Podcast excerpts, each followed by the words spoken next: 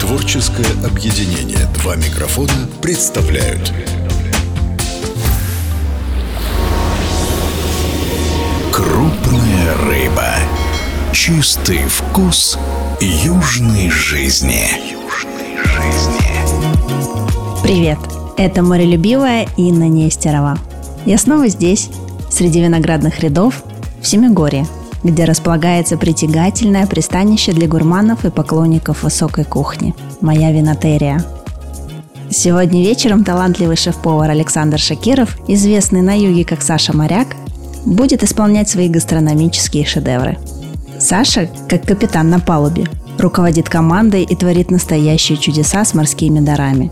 Каждый его ход – это сочетание свежести и изысканности, где блюда обволакиваются тончайшими соусами, а ароматы специй и трав создают волшебное симфоническое сопровождение. Под бокал рислинга от винодельни Нестеров спрошу, чем Саша Моряк угощает друзей на суше, почему зимняя черноморская рыба всегда была лучше, а еще немного поразмышляем о профессии шеф-повара, детях и море.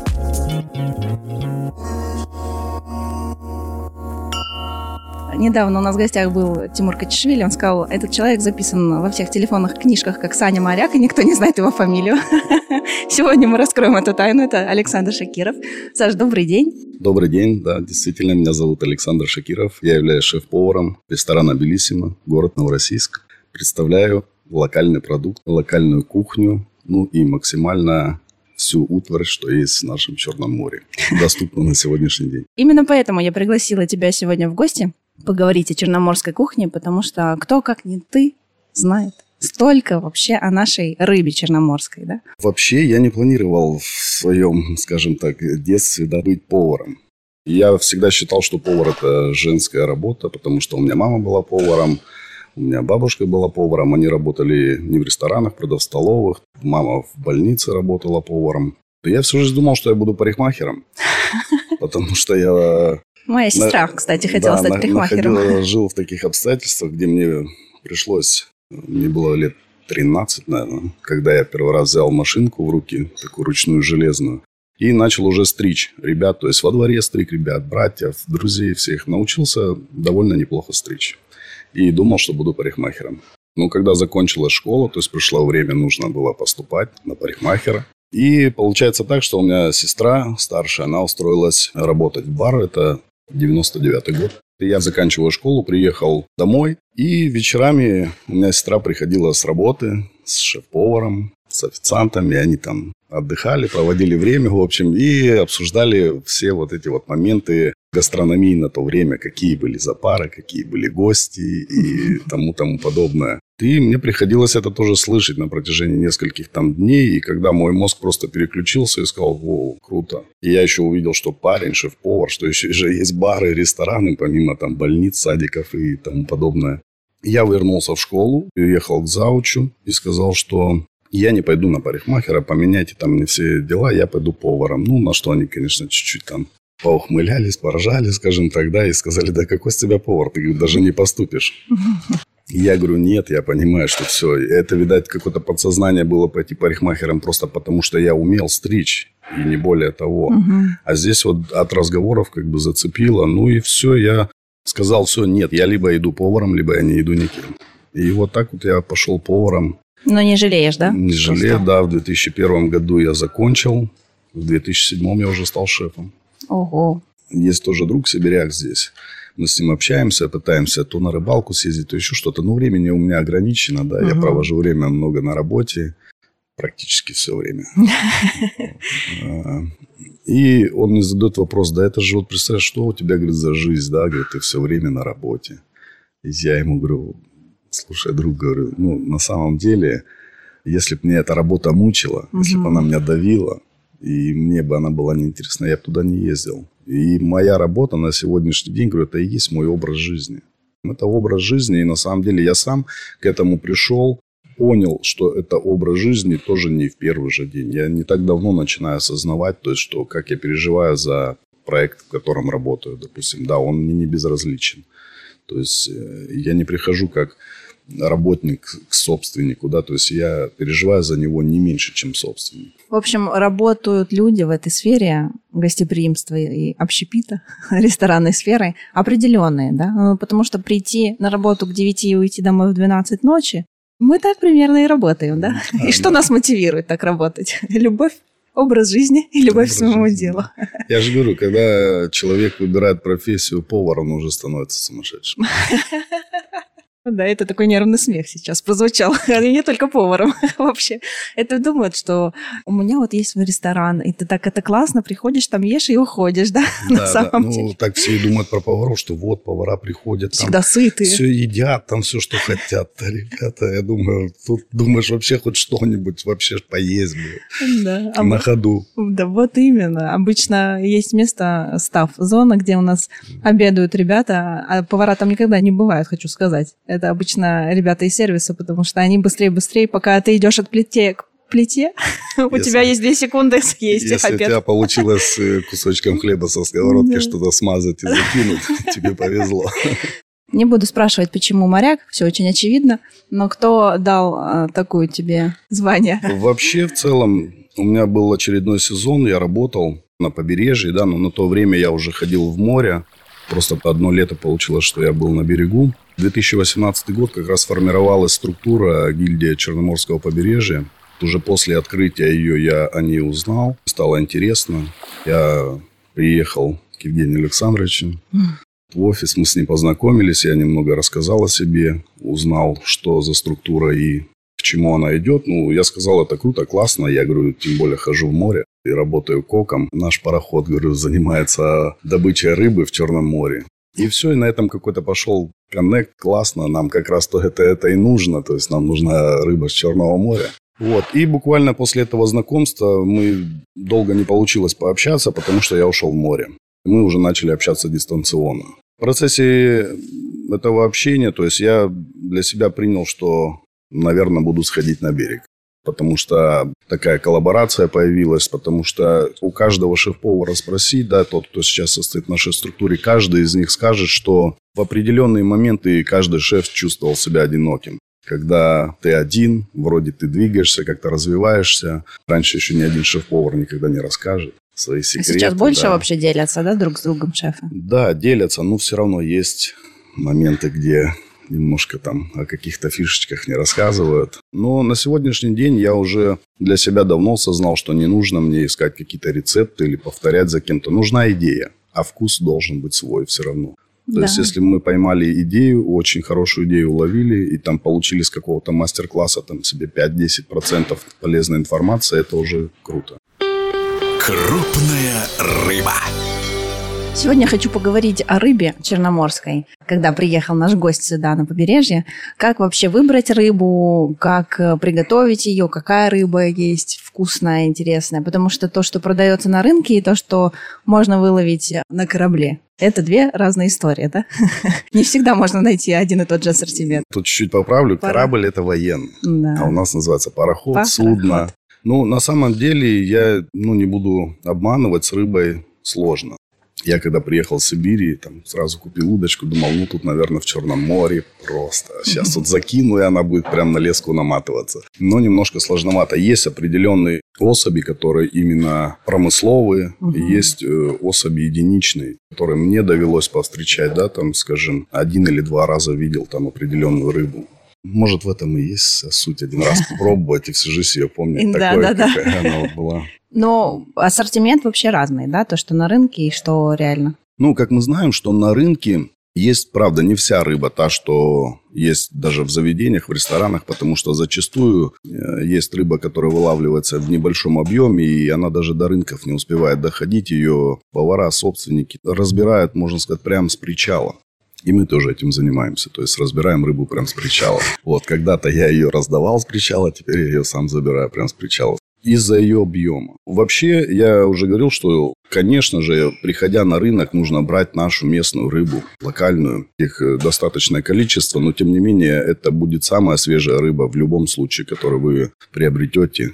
Э, Если она еще свежевыловленная, то это вообще удача. Потому что Я знаю точно, что ту рыбу, которую мы готовим на сковородке, она еще там живая, да, скажем, она очень сильно отличается, даже если она уже на следующий день. То есть мы думаем, что это свежая рыба, а на самом деле профессионал скажет, что она... Да, ну у меня же, как-то я показывал там ролики, я ее солю, она живая, то есть она шевелится, я солью просыпаю. То есть угу. это, ну так все делают. Когда идет посол рыбы, именно прям на судне происходит засолка, там я и научился солить рыбу. Почему некоторые говорят, что у меня немножко по-другому получается, нежели у других. У меня была большая возможность, когда тоннаж рыбы идет, у меня была возможность там, взять 5-10 килограмм, посолить, не понравилось, и, скажем так, избавиться от нее и сделать повторный рецепт, мне ничего не мешает. То, когда в ресторане закупают рыбу уже за определенную сумму, то на эксперименты совсем мало возможностей. И когда раз, два, три, а то я делал это на протяжении трех лет, и я уже, конечно, пришел к определенным пропорциям, к определенным там методикам, к определенному времени, как говорит Тимур Качешвили.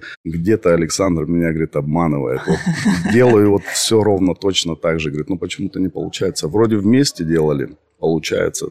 Только стоит отъехать, делаю, говорит, не получается. Дело в руках, да? Дело, да, Ну, может, вот это чувствовать надо. Продукт нужно почувствовать, полюбить его, вот, любить с ним работать. Но на самом деле у нас около 200 особей в Черном море. Но вылавливается промыслово там десяток. Остальное все единичные. Угу. Такие там, как рыба-петух. Это я ее сам ловил два раза в жизни. За три года попался. Рыба-дракон попалась один раз. А рыба-дракон выглядит прям вот как дракон? Ну, она не выглядит как дракон, но у нее корона, она красивая, она переливается разными цветами, да, такая прям яркая. А рыба-петух, это, которую я увидел черноморскую, от головы идут два плавника, это очень красиво. Саша, это поэтому уха из петуха, из морского? Ну, на самом деле я тоже как-то задавал этот вопрос. Но я уже понимал на то время, что это, конечно, нет, но сарказм такой был. На самом деле нет. Уха – это же наваристый бульон. Изначально, то есть откуда пошли корни ухи, это наваристый бульон. Угу. И он был сделан из петуха. Сухой вообще там на самом деле очень много-много историй. То есть кто-то рассказывает, что уху придумали рыбаки, сидя на речке, там ловили рыбу, да, там бульон, кидали рыбу, да, туда наливали алкоголь, да, тушили там обязательно корягу такую, чтобы вкус дал. Кто-то говорил, что добавляли, те, кто сибиряки, у кого растет черемуха, добавляли веточки черемухи туда. Мы все знаем, что это очень-очень распространенный, скажем, суп такой, да, который люди готовят на сегодняшний день, там, я не знаю, сколько видов, там, сотни. У меня вот есть своя собственная уха, да, называем ее кавардак по-черноморски. Это как раз с этим блюдом ты приезжал к нам на шеф-тейбл, по-моему, тоже. Да, я приезжал с ним уже два раза, просто второй раз я уже его чуть-чуть модернизировал и сделал более презентабельный. И что туда входит? Интересно. Туда входит несколько видов рыб Черного моря. Камбала, пеленгаз, барабуля. Туда входит и рапан, туда входит и мидия. Это как раз говорит о том, почему родилась вообще кавардак, потому что это те особи, которые в принципе не пересекаются в сезонность, да, потому угу. что вся рыба, она определенно сезонная и они не встречаются где-то вместе. Если, допустим, там луфарь и ставрида, они почти в одной стае, потому что вся черноморская рыба, она хищник, друг другом Поедает. питается, да. И получается, когда мы это все собрали в одно, получился кавардак. Приходите к нам на шефтейбл и попробуйте вкусный кавардак от Александра Шакирова. Крупная рыба. Саша, когда начинается вообще сезон и можно ли попадать вообще на сезонность? Гостю, который путешествует за гастрономией к нам в край? Да, ну вот сейчас начался сезон барабули. Но он сейчас небольшой. это июнь. Сейчас да? это июнь, да. Конец мая, начало июня. Это сейчас идет сезон барабули. Но у барабули сезон очень маленький. И он не один, их два. Угу. То есть он и весной, и осенью. Несмотря на то, что сейчас а, июнь, и, возможно, вы не успеете к нам на сезон Барабули, мы ждем вас, дорогие гости, осенью. Да? Когда там это будет? Примерно в сентябре, наверное. Сентябрь? Октябрь? Октябрь. В октябре. Октябрь. Мы ждем вас в октябре, дорогие гости. Так ну, сезон она, короткий. Она и к декабрю подходит. Так что можно перед Новым годом. Как раз угу. кто-то, если собирается на новогодние праздники на юг, все думают, кстати, что здесь есть только чем заняться летом, да, потому что море, отдых, пляж, но с ноября жизнь только начинается. Во-первых, дуют наши чудесные ветра, которые сносят остановки. Ну ладно, если серьезно, с ноября и хамса идет как раз тоже, да? Ну, она чуть раньше с октября хамса идет, потом ближе к э, Новому году там и селедка идет. И я вам скажу, что зимняя рыба, она всегда была лучше. Мгм. То есть она уже идет более жирная, с толстыми спинками.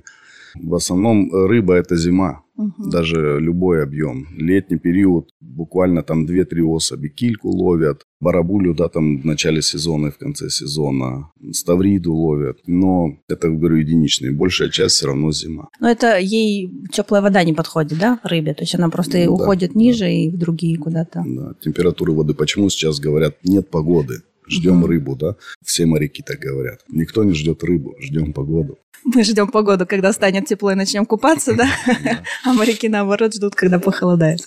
Развивать гастрономический винный туризм надо как раз осень-зима, да? Потому что, в принципе, вот мы с виноделами общались тоже. Самое лучшее время – это как раз март, февраль, когда у виноделов есть а, время. Кстати, ты же увлекаешься виноделием тоже, да? Как твои Да. успехи? Я увлекаюсь виноделием. Я обязательно вам привезу. Супер. Да, 11 лет я уже, да, занимаюсь вином. Но я не профессионал, я любитель. Делаю для себя, для своих друзей, для гостей. Я сам потребляю минимум. Ну, я вижу, как им это нравится, радуются, и мне от этого хорошо. Хорошо, по, по поводу рыбы. Самая животрепещущая тема. Как у нас дела с рынками? Где можно купить и в каком городе лучший ассортимент? Вот по опыту твоему. И что мы будем готовить? Нужен какой-нибудь хороший рецепт сегодня поделиться с гостями. Обязательно поделимся.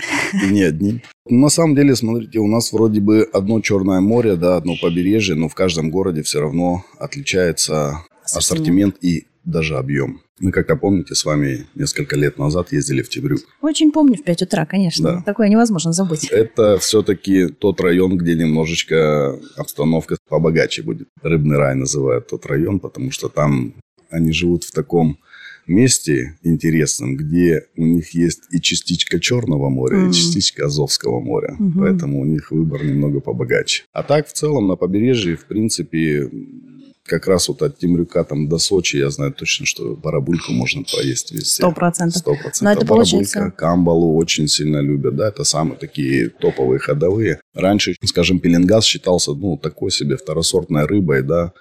Причину этого мы знаем, просто не умели ее готовить. Вот и все. И на сегодняшний день, как оказывается, это топовая рыба, есть практически в каждом заведении, люди ее потребляют и очень хорошо о ней отзываются, скажем так.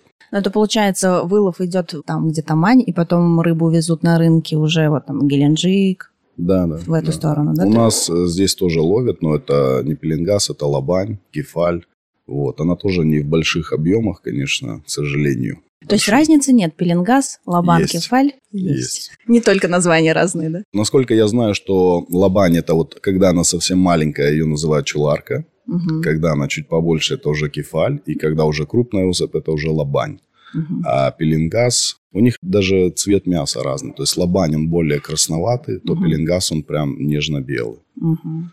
Вот. Ну и, соответственно, когда выбираете рыбу, такую, как именно пеленгаз, то обязательно нужно, желательно бы открыть жабру и понюхать ее. Потому что пеленгаз бывает в каналах водится, и он будет пахнуть тиной. М. И удовольствия такого уже не получите, как от морского пеленгаза. Это мой первый опыт с этой рыбой. Мы, когда только открыли ресторан Винотерия, у нас был шеф-повар, он приготовил пеленгаз. Он не знал, тоже еще не разбирался, так-то он не пах. Ну как, не- наверное, если бы был ты, то сразу было бы понятно, но он тогда приготовил и отдавал тактильно, и это было просто невозможно. Вот эти вот нюансы очень важно знать, да? Очень важно, да. Но зачастую не каждый даже может ощутить его, пока не приготовит. Мгм. Вот, то есть бывает, что незаметно, да, ну и кто знает. И в основном, я же говорю, люди могут разочароваться в пеленгасе только по этой причине. Хорошо, значит, проверяем жабры и что с ней делать? Жарить, запекать? Ну, как показала практика, лучше, конечно, запекать. Мгм. Потому что запеченная, она более сочная получается. Особенно, как некоторые режут на стейки, обваливают в муке и жарят. Этого Это точно, это точно нельзя делать с этой рыбой. Ага. Это Она развалится, Это да, наверное? убийство. Нет, она просто превращается В резиночку. Тапочек. Да, тапочек. Поэтому лучше запекать. Лучше ее запекать. Или приходить в ресторан Винотеля. Вот. Скажи, а как так вышло, ты приехал из Сибири на наше Черноморское побережье? Сколько лет? 10, да, назад? 12. Уже 12. И ты знаешь намного лучше и больше об этой рыбе, чем, ну, местные, наверное, даже жители. Кстати, к нам приходят местные жители иногда, и они даже не знают, что такое луфарь. И я очень э, торжественно и гордо начинаю рассказывать об этой рыбе. Кстати, о пароходе. А что вообще едят моряки? Рыбу? Только рыбу? Нет, моряки едят все. Но на самом деле морякам повезло, когда я работал, я видел... э, Им повезло, их- что работал я, да? Им повезло, что работал я, да, на самом деле, не буду это скрывать. И иногда говорили, слушай, я только помечтал, и сегодня я уже это вижу на столе, да. Это делал я и делал и люля с рыбы, и жарил шашлык с рыбы прямо на пароходе. У нас там был небольшой мангал. Класс. Не скажу, на каком пароходе. Да, чтобы... Проблем не было. Да, да, да. В общем, рацион разнообразный. Да? Разнообразный, да. Ну, старался удивлять. Вообще, на самом деле, очень жалуются. В море капитаны жалуются, старпомы, потому что еда всегда однообразная. Мгм. Вот как день сурка. Завтрак, обед, ужин. Ну, я удивлял, я там мог и бургеры делать, да, там на завтрак. Вот, и старался, допустим, чтобы в неделю у меня не повторялся первые блюда, не повторялись вторые блюда. Бульоны я старался ставить в ночь, да, потому что брали говяжье мясо с косточками, да, и моряки очень любят. Не знаю почему, я вот поменял не одно судно, и на каждом судне одна и та же история. Очень любят, когда с бульона я утром достаю эти косточки, там хрящи, все это вот он такой разваливается, и посыпают сверху крупной солью и кушают. Говорят, что это сникерсы. На судне получалось удивлять, а сейчас удивляешь гостей и чем удивляешь в ресторане? Ну, сейчас, скажем так, на берегу немножечко это сложнее делать, потому что сейчас уже очень много людей разбираются в гастрономии, очень много гурманов, да, у нас э, это приятно. Ну, на сегодняшний день мы снова готовы к сезону, будем, как всегда, продавать большой объем барабули, Барабули. обязательно, да, мы продаем очень много мидии, вот, мы продаем сарган. Ну, в общем, все, что доступно на сегодняшний день, мы продаем. Ну, И то есть у вас черноморская кухня. У нас не полностью черноморская. У нас и кавказский колорит немножко присутствует. То есть у нас есть мангал, мы готовим мясо на мангале. Мгм. Ну, и мне кажется, еще гости, приезжая на побережье, хотят еще да, пока. но, как показала практика, морепродуктов кушают очень много. Приятно. тоже. Креветки, рапан. Многие люди удивляются рапану. Я, говорит, никогда бы не подумал. Или кто-то до этого пробовал в другом месте. Мы же готовим по определенным методикам, имеем определенную технику, определенное оборудование, которое нам позволяет это делать, что не могут приготовить э, обычные люди дома. А дома готовишь вообще? Готовлю. Ну, Как-то очень это Ну, вздохнул. Ну, очень редко. Как мне говорят, наверное, готовишь дома всегда ты. Я говорю, если бы дома готовил всегда я, моя семья была голодная. А у меня два пацана и супруга, да? Потому что я же все время на работе. Крупная рыба. Кстати, был же конкурс салат-шоу. Салат-шоу «Дети», да. и там был сын Там твой. мой был сын, да, он занял первое место. Выиграл. молодец. Молодец, да. Но, к сожалению, это был один из этапов. Потом был суперфинал. Вот он, к сожалению, участвовать не мог. Он попал в больницу, ему там сделали операцию. Я говорю, ну ничего, заложено в пять лет. Он был, по-моему, самый молодой из участников. Проявил себя. И мы тут недавно разговаривали, сидели с Евгением Александровичем. Я говорю, слушай, у меня сыну пять лет, а я буквально, говорю, в прошлом году, позапрошлое, то есть его день рождения, только, говорю, понял, что он родился в день повара. Вот 20, так вот. 20 октября, да, это у нас день повара, он Да. родился в день повара. У него посыл уже был с маленького возраста, он всегда вставал на стульчик, там, мне нужно посолить, там, да, это ему года три, наверное, было, наверное. Он Мгм. уже проявляет себя, там, пиццу, если дома делаем, да. Вкусно готовит? Он помогает мне, Мгм. да, он, мне нравится, что он очень аккуратно делает, то есть он понимает, э, что у теста есть границы, что соус нужно намазать, что колбаску нужно выложить по кругу. И как он мне говорит, я скоро буду шефом, ты же скоро стареньким станешь, шефом буду я. Вот так вот молодое поколение да, по пятам идет. Старший сын, он не особо проявлял, да, внимание, но где-то тоже готовил, что-то катал. Я их не напрягаю. Если у него там поменяется мнение там, в возрасте, и он скажет, не хочу я быть шеф, я не, не напрягаю ни одного, ни второго. Они сами себе выбирают там путь, и я только их э, подталкиваю к этому. Если он что-то, вижу, выбрал, Я это могу одобрить и только помогать и стимулировать, чтобы ему это нравилось. Не заставлять его что-то делать. В нашей профессии я встречал очень много поваров, которые приходят на работу, как будто его заставили приходят зарабатывать деньги. Я говорю, это деньги тебе так заплатят. Ты получаешь удовольствие. Это ж такая работа, это ж нелегкая на самом деле работа, но она приятная. Мы каждый на этой земле, в принципе, находимся для того, чтобы что-то делать для кого-то. Если мы будем делать все для себя, то я думаю, ни к чему хорошему это не придет. Поэтому я говорю, вы должны удивлять. Ты должен готовить каждый раз так, думая о том, что ты это готовишь маме своей, там, друзьям своим. Не нужно разделять, когда не люблю эти моменты, а они бывают. Я думаю, что у вас тоже это встречается, когда говорит, там пришел какой-то определенный гость. Ну и что? Мы для него приготовим так же вкусно, как и для неопределенного гостя. Ну. Не нужно разделять гостей, потому что когда определенный гость, человек начинает стараться по-другому, и у него получается совсем не то, что должно было получиться, потому что слишком хорошо тоже нехорошо. Мне кажется, это отголоски прошлого, когда готовили так не очень, а иногда надо было постараться. Сейчас, мне кажется, уже и конкуренция большая, и ты никогда не знаешь, что там за гости, нужно готовить, конечно. Всегда идеально, идеально да. вкусно. Возвращаясь к вопросу о черноморской кухне, это ведь не только рыба, правильно? Нет, конечно. А что еще в нее входит, по твоему мнению? Ну, я вообще считаю, что это вся локальная продукция. Угу. Это виноград, да, то есть мы его применяем же не только для вин и не просто кушаем, мы его и можем мариновать, да, мы можем делать изюм, потом с изюма делать снова виноград с какими-то маринадами. Вот, это также, скажем, орех, ну, все, что здесь растет у нас на побережье, этим нужно пользоваться. Угу. Потому что это самый свежий, самый качественный продукт, который мы видим здесь. Потому что зачастую продукт обрабатывают. Мы не говорим о том, что он становится плохим. Но он теряет свои свойства при любых раскладах, потому что а, продукт обработанный для того, чтобы сохранить его качество, чтобы он пришел в нужную точку и дошел до потребителя то здесь мы имеем возможность пользоваться свежим. Мы с Тимуром разговаривали о черноморской кухне. Он говорит, вот когда у нас будут уже свои рецепты и свои названия, не севиче или тартары, тогда я, говорит, буду спокоен. Значит, мы сделали большое дело. Утвердили черноморскую кухню. Вот есть Черноморская гильдия, гильдия шеф-поваров, да, Черноморского побережья, в которую ты тоже входишь, об этом мы уже немного говорили. Вообще, как, по-твоему, нужны ли такие сообщества, помогают ли они продвигать вообще общую идею? Ну, конечно, я же говорил, что это очень большая коллаборация на самом деле. Перестаешь чувствовать себя одиноким, то есть понимаешь, что есть поддержка, неважно какая она есть, ты чувствуешь, что у тебя есть такой тыл, скажем, да, ты всегда можешь обратиться, тебе всегда подскажут, тебе всегда помогут. Если ты останешься в какой-то там сложной ситуации, тебе нужно будет сделать это уже проверено не один раз, да, мы друг другу помогаем. Как я люблю приезжать в ваше заведение не от того, что вам нужна помощь, а от того, что мне по кайфу.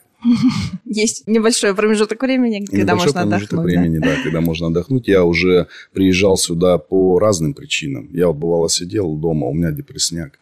Я звоню, говорю, шеф, что-то у меня вот на душе все плохо, все вот, ну, состояние просто жесть. Я говорю, я сейчас к тебе приеду. Я приезжаю, провожу с ним день. Приезжаю mm-hmm. домой, и мне по кайфу. Но, место лечит, место лечит. Да, я приехал даже не столь на работу, да. Ну, а, это да, для тебя же да, не работа, да. Конечно, не работа. Это гости у нас тут были. Я говорю, все, я поехала. Они такие, а ты что, не на втором этаже живешь? Я говорю, нет, не хватало мне еще и жить. Кстати, вот тут недавно увидела балет. Мой друг был в Питере и выставил в Инстаграме, как вот был на балете, и как слаженно все там танцуют. Вот несколько танцоров а, исполняли там, да? Синхронный танец. Как они это делают синхронно. И ты сидишь, думаешь, вау, круто. А на самом деле за этим сколько тренировок, сбитых пальцев.